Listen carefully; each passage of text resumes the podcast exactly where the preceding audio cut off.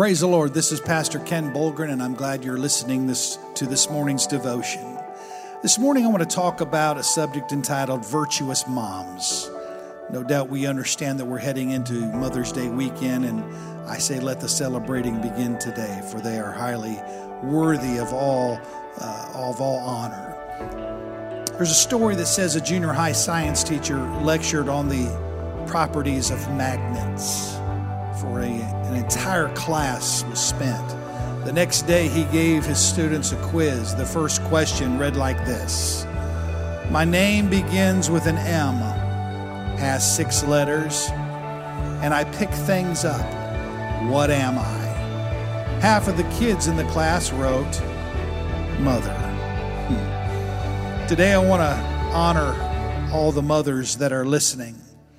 Gentlemen, make time to honor your wives as well as your own mothers this weekend.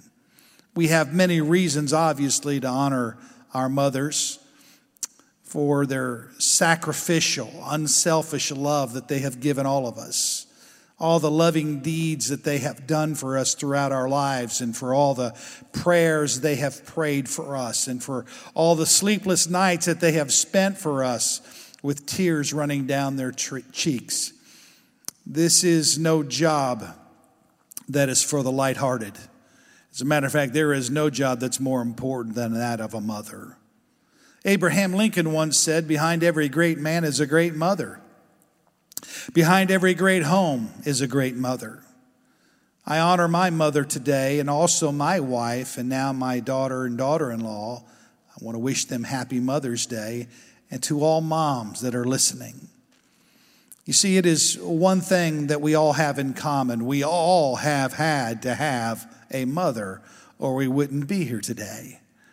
But mothers are a whole lot more than just the facilitator for bearing children. They are connected to a child in multiple ways. The Bible tells us in Proverbs 31, verse 10, who can find a virtuous woman? For her price is far above rubies.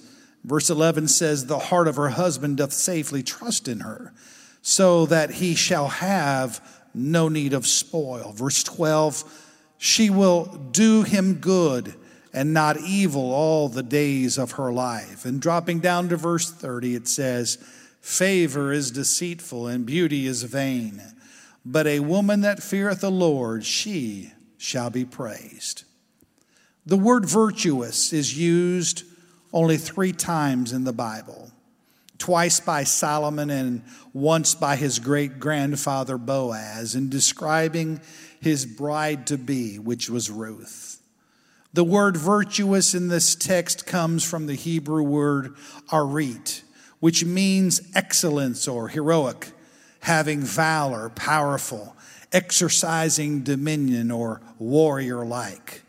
In other words, the Proverbs 31 virtuous woman is the classic description of a truly godly woman. Her husband can trust her.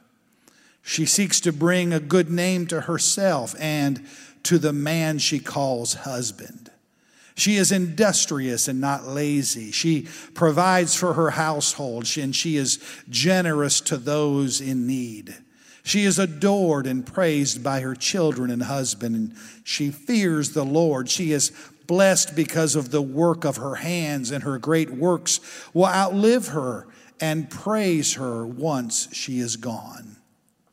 You see, these are magnificent qualities, traits that are pursued and exemplified by many honorable ladies listening today. Heaven is in search today for that kind of woman. And may I say that hell fears that kind of virtuous woman. Remember, it's a warrior like, heroic woman full of valor that's not afraid to take on even legions of hell. She's a woman of unshakable faith, a woman of consistent prayer, a woman of unyielding righteousness, a woman who carries within herself the power of the Almighty God. The Bible is full of descriptive women such as this. As a matter of fact, it was a virtuous woman, a heroic warrior like woman named Jochebed, who took her son Moses when Pharaoh's armies had been commanded to slay every man child of the Hebrews, and who found the courage and the faith to place her son in a basket and float him down the Nile, trusting in God for the outcome. It was faith filled, virtuous woman, a heroic warrior like woman by the name of Deborah, who said, If no man can be found to defend Israel against her enemies, I will rise up and go to battle. Paul even commended his young protege, Timothy, for his great faith, but he would go on to say, But I know why it's there because it was first in your grandmother Lois and then in your mother Eunice. Many of us have heard the stories of the great missionaries. One in particular was a woman, a virtuous woman by the name of Nona Freeman. She was, in my opinion, a 20th century virtuous, heroic, warrior like woman. They went to be missionaries in South Africa in 1948, and that was in the days before PIMs.